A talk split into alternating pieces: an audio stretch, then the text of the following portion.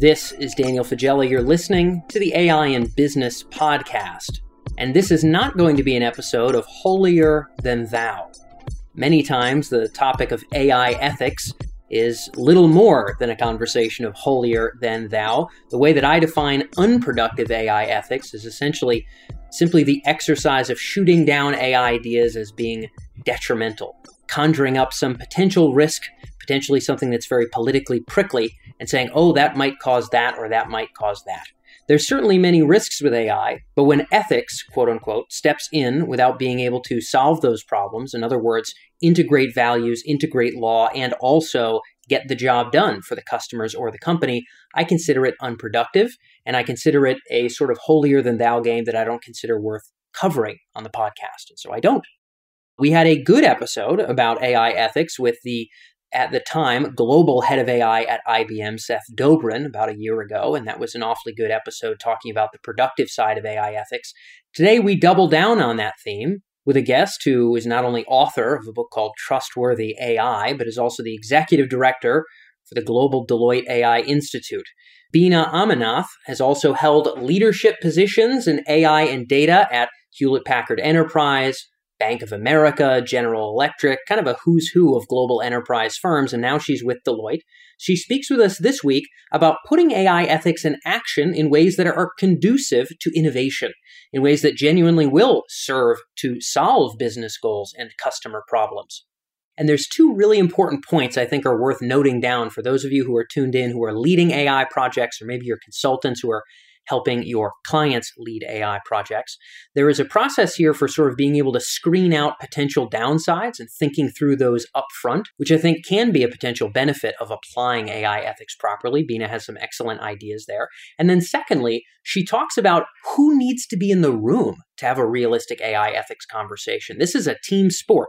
As any of you who've been here for long enough are well aware, and Beena talks about the different kinds of expertise that have to come together to understand squarely the ethical and legal concerns of AI applications, but also how they can interact. How these folks need to level up their own knowledge and how they need to bounce that knowledge off of each other to genuinely screen applications and determine the best place to put our company resources for the sake of our customers and for the company itself. Some of these ideas, hopefully, many of you will be able to turn around and apply in your own business, and that's certainly what we're shooting for this episode. So I'm grateful to Beena for being able to be with us. And without further ado, let's fly into this episode. This is Beena Ammanath of Deloitte.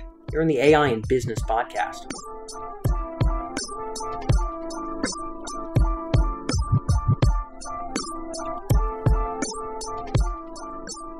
So, Beena, I know you have a lot of these conversations with leadership around AI ethics, and there's a lot to get into with the meat and potatoes today but I think we should define the terms. Uh, we've certainly heard a lot of different definitions of what comes to mind for AI ethics. When you're explaining this to the C suite, to the boardroom, how do you put it in a nutshell? So, there is a notion that AI ethics is all about transparency and removing bias and making it more fair. Those are catchy headlines, but in my experience working across different industries, fairness, bias, transparency are all crucial, but there are other factors. If you have an algorithm predicting a manufacturing machine failure, for example, fairness doesn't really come into play but security and safety are both key issues. So let me take a step back and tell you you know why i like to think about it as trust and ethics in ai because for me trust includes the ethics but it also includes policy and compliance which is what leaders need to be aware of in the context of ethics. So trustworthy ai encompasses everything you can think of related to the potential negative consequences of ai that's how i would you know think about ethics yeah, kind of a, not putting it simply in the bounding box of transparency and bias as like buzzwords. Yeah. Yeah, got it. And and in terms of where it fits in, I'm sure some folks that you talk to, I know for our listeners this is often the case, when they hear about AI ethics, it's often sort of just, well, you know, you want to be careful, your your algorithms could make for a really bad PR event. You know, sometimes it's physical danger, right? But as as you and I both know, certainly if you're running a manufacturing plant with heavy equipment or you're making self-driving cars or you're diagnosing cancer we got mm-hmm. real real issues here but for some people doing document search and discovery for like some random procurement documents we're probably not you know driving you know gonna have that much human danger but i think a lot of people see it as kind of a warning and a set of kind of checkpoints to yeah. to kind of have to go through really in kind of a defense and a barrier sense. When you think about how leaders should think about ethics and integrate it into their thought process, we were talking off mic. Obviously, you've written an entire book on this theme. Where does ethics come into decision making from that C suite perspective? How should they use it in a way that for you is productive for them and for the business? Yeah, I, I, like to, you know, give this example, having done so many projects and programs till now, right? Like when we are defining a problem to solve for, every, you know, no matter which process you follow, there's always a checkpoint which is like, what is the ROI on this? Whether it is cost savings or whether it is new revenue opportunity, you know, the focus is on ROI. The stakeholders come together, leaders come together and say, what's what's the return that I can see in six months, one year, five year, right? and the simplest way is to take you know yes define the roi spend you know spend days doing it but take 10% of that time and think about what are the ways this could go wrong right? And i like to quote the you know my favorite quote from jurassic park just because your scientists could they did without really thinking about it. Yeah, and, yeah. And paraphrasing here, but the idea is yes, we focus a lot about the value creation, but you know, take a moment to think about what are the negative implications of it and that can be the ethical implications it could be ad- other risks that could come into play and we don't spend enough time thinking about it we it's very easy and i'm an engineer by training and i'll tell you it's very easy to focus on that shiny new value totally. Great thing will create. But all that I'm saying is that shiny new thing can have negative impact as well. Got it. And and of course, there's you know the, the negative PR side of things. You know, everybody's uh, familiar. You know, Google is labeling people as a monkey or as a something, right? Like all kinds of. The Verge starts to you know accuse everybody at the company of being secret racist or something. So you have those big PR gaps. You also have physical dangers. So there's many risks. Your rule of mm-hmm. thumb here, I think, is kind of a cool one. And of course, again, you've you've had some great hands-on experience doing this. I mean, leading data like you know Bank of America, and you worked at GE, and so you've seen these conversations probably happen without asking these questions and, and with. So the rule of thumb was kind of spend 10% of that time thinking about some of the downsides. What are some, if I'm in the C suite, I'm in the boardroom, I'm wondering, okay, what are the questions? Is it, one question could be, hey guys, we've got X amount of minutes set aside to ask bullet points. What are the most likely potential downsides here? Is there a way to splinter that question open and think about maybe like the PR side or the the physical danger yeah. side? Do you do you like to splinter it so that we can get at some of those meaty bits that might actually help us avoid some traps? Absolutely, absolutely. And then you're hitting one of the most important factors, right? Like thinking about the different dimensions. Safety is you know by itself safety can be about physical harm mental harm psychological harm legal harm there is brand and risk reputation risk there are so many different things to consider and you know, there's a lot of uh, literature out there it is covered in my book but there is also a lot of literature out there which you need to think about in the context of the application. There are also things that might not be obvious. I'll tell you a specific you know project that i've done in my past is you know we were looking at predicting say jet engine failure. Okay. But as you look at it we you know you could tell how the pilot was actually flying the plane. Hmm. Now, that data could that be used to you know impact the performance review of the pilot if he was not if he or she was not following the training that was provided right? So those are you know it just needs some additional thought a sense of mindfulness of the ways that the actions the things the thing that we're building the ways that it could be misused so that then you can put in the guardrails right? Yeah. Well that this is man and there's so much to this Beena. There's so much. Yeah. i mean one thing that comes to mind and i'd love your opinion on this so we're talking about where executives can wield this 10% rule around considering risks and how to pick that apart and make it fruitful because one thing that I think we know from experience working with enterprises and AI, if we just talk to the C suite, we're often not asking all of the best questions. If we have the C suite, we have the subject matter experts in that part of the business. Let's say it's fraud, customer service, whatever. And if we have some people with data science expertise, we'll come up with better project mm-hmm. selection, ROI measurement metrics, expectations of success and failure, understanding of risks and all that. Like we'll, have a better idea set if we have more than just the board who's like, they're very smart, they're great leaders, but they might not know the actual data sources that would be required and how those could be used. They might not know the actual subject matter mm-hmm. workflows the way that the person yes. on the ground does. When we think about this 10% rule, do we want to have other folks in the room to help conjure out these risks? And what advice would you give for leaders who don't want to sit in a vacuum of the C suite where, I don't know, maybe they can't come up with everything? Who should be there? It's the you know the stakeholders should include right from board members and leadership to your cio or the tech leader the legal and compliance team it has to include your design team it has to include the stakeholders everybody who has a perspective that can that impacts that negative value that will be created by this product right? And what i mean by that let me you know make it a little bit more real right? We hear about explainability a lot.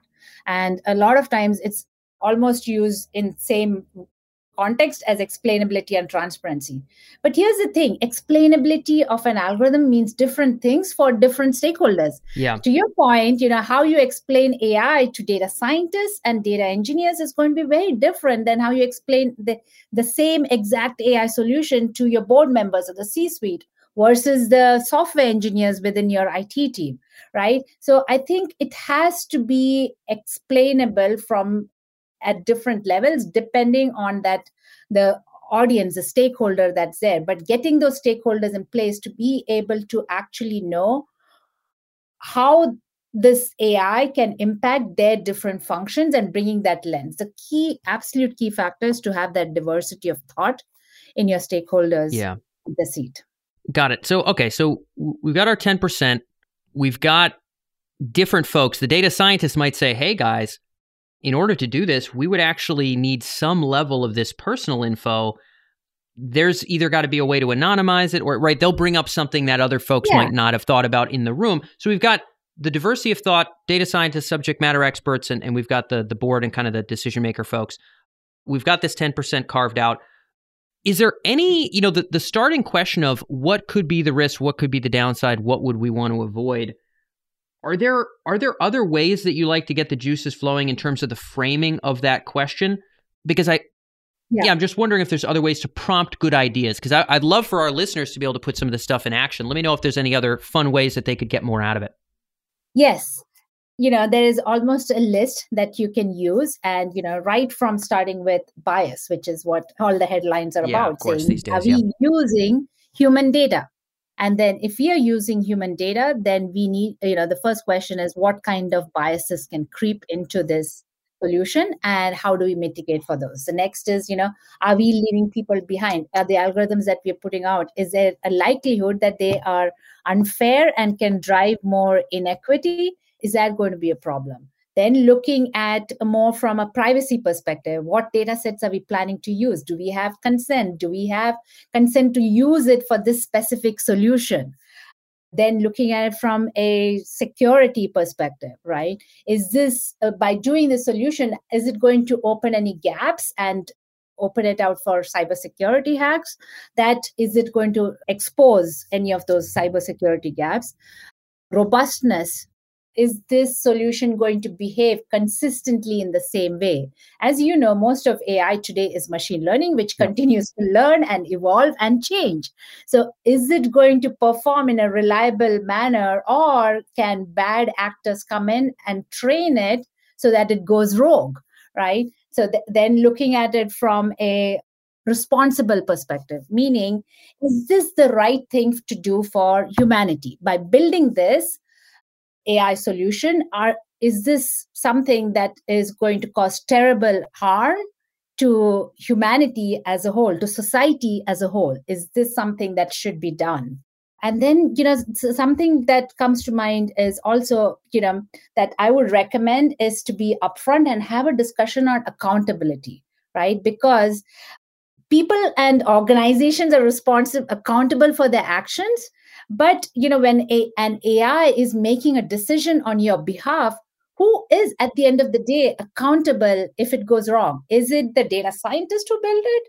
Is it the manager who approved that project? Is it the CEO? Is it the board member? Because that conversation actually uh, you know drives more involvement from your stakeholders because yeah they, they and they want to be involved and be part of that decision because what we're seeing is happening is ceos have to face the Senate or regulators if, if things go wrong. So de- defining upfront who will be accountable if things do go wrong right? So these are some of the ideas to you know have a very productive discussion and in an organizational business setting. Yeah yeah. So th- these are good sets of jump off points. You know you're mentioning accountability you're mentioning kind of reliability and if the system is learning and updating itself how are we going to steer things and keep them on track from a performance perspective but maybe also a bias and ethics perspective as well i mean both are totally relevant one thing that comes to mind for me, and there might not be a good answer here, in which case that's okay, but I figure I'll run it by you.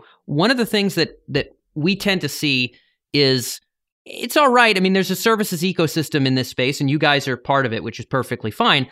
But there are folks who want to run every innocuous, nominal, random AI use case through like a wild checklist of risks that are wholly unrealistic for that use case.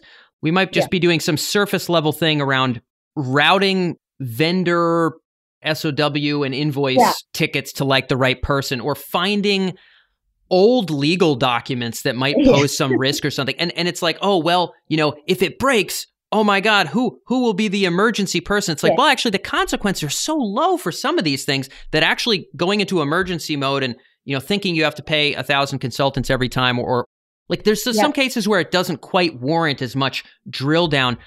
Any advice there for rules of yes. thumb as to when to take this stuff seriously?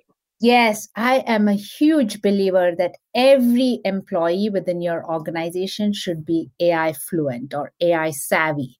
The reason is it's not just the data scientist or uh, your IT team that is, you know, that is using AI or developing AI, right? Your finance team is probably approving AI vendors for the process that you just described. Your HR yeah. team might be using AI for recruitment, you know. So right from the board member to the fresh grad, you know, intern that you have within your organization needs to understand what is your company's policy around AI ethics and what should they do when they are evaluating vendors or when they're using tools. What's the process there? So I think the basic factor is AI fluency, some AI savviness that everybody understands and also understands the principles for the company that apply from an AI ethics lens. So, training, making sure every employee is empowered. That is the absolute crucial factor. Totally. I mean, look, I, I we we beat that war drum every day. In fact, that's the only thing that we do. We don't. There's other places where people go to learn how to write better Python code. This is where we educate non technical folks on use cases, risks, trends to develop enough fluency to be able to steer things to success and avoid those real pitfalls. So I couldn't agree with you more. I guess we'll end on this point because I know we're you know we're coming towards the end, but you're you're opening up a pretty good Pandora's box here around fluency. We have a, a framework which is one of our more popular pieces of the last 18 months called executive AI fluency, which those of you who are listening in can can Google and kind of a way that we think about it. But as you'd mentioned, it is more than execs. You know, we've got our subject matter experts and other folks that are going to be interacting with these systems in all kinds of ways. We've only got a few, but when you think about companies that you guys have worked with who are doing fluency well, in other words, you know, they're legacy companies, but they're starting to really level up that education. What are some yeah. of the things that they're doing that are helping that journey accelerate? Because as you and I know, some people are ignoring this entirely to their own detriment. What are the winners doing? The winners are really focusing on that fluency and providing more role based fluency right? That accountant in your finance department is more more than likely not going to build any ai tool but he or she is more likely to you know approve an ai vendor to be used in the uh, you know accounting team the ones that are doing it well are providing more role based ai fluency training which I think is super helpful and it helps them connect. It's role based, but also the examples used to explain some of the AI terminology, which can be heavy, is used from their daily lives, their jobs. Use finance example if you're training your accounting team. Use, you know, HR examples when you're training your HR team. So role based and domain specific. Cool. And are the right companies doing this with some kind of a curriculum from what you've seen? In other words, they're getting maybe subject matter experts and data scientists to come together and say, hey, for this customer service team, what are the fluency requirements? And then building something role specific, and then doing the same for another department, another department. Who's building these curricula to make sure that the right people are getting the right education? Yes, that that's a great question, and it's really a base training. It's like teaching the alphabet. Yeah, uh, yeah. And So, you know, uh, many of them start with that foundational training, which is just, you know, what, what does deep learning really mean? What are the things it can do? Right. So this is more foundational level training yep. that, you know, that's being done and not so much different. Yeah. Yeah. In, in terms of like getting everybody up to speed on writing Python. It's probably not something all of your accountants are going to want to do, but I like the basic thing. I'm going to put this in a nutshell, Beena, make sure this makes sense as we wrap up. It sounds like focusing on fluency kind of up and down the company is going to make sense, especially for deploying AI projects. Let's make sure that we get subject matter experts and data scientists to come together and come up with really an ABCs of fluency. The, the a really strong foundational base doesn't have to be complicated that is going to make this department smart in the ways that they need to be smart, not in the ways that every other department needs to be smart. But you're really emphasizing this context specific training. Yes. Cool. Okay. Awesome. So, good nutshelled ideas. I would certainly say if there's anything that can forward AI ethics, it's having everybody understand what the heck these technologies are in the first place, where they'll be able to think about the risks and the opportunities themselves in a smarter way, and ultimately making everybody smarter is what we're trying to do here. And Beena, you've helped us do just that. So, thank you so much for being able to join us on the show. This has been a blast. Thank you, Dan.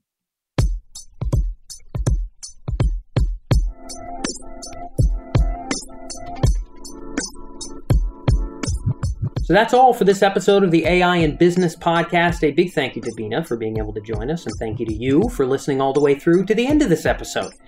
Many times, if somebody comes to us as an author, they've written a book, the likelihood of them getting onto the podcast is, is pretty close to zero. In fact, that's probably the lowest likelihood pitch you can give to Emerj to, to get on the show is say that you've written a book.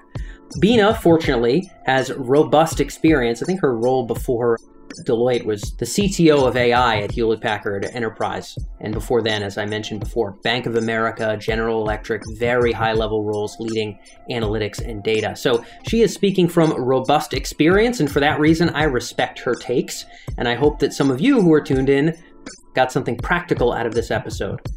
Much of Beena's advice is focused on being able to screen and start different AI projects and being able to apply AI ethics at that critical juncture. If you are starting with AI or you're helping your clients start with AI, be sure to download our Beginning with AI guide. This is a short PDF brief that highlights three critical insights for non technical leaders. So, if you're not the one writing the code, but you are helping to steer the AI strategy and hopefully find an ROI, this report should be useful for you. Again, beginning with AI is the name of the report. You can find it at emerj.com slash BEG1. That's BEG like begin and then just the number one. emerj.com slash BEG1. You can download that free PDF brief on emerj.com again slash BG1.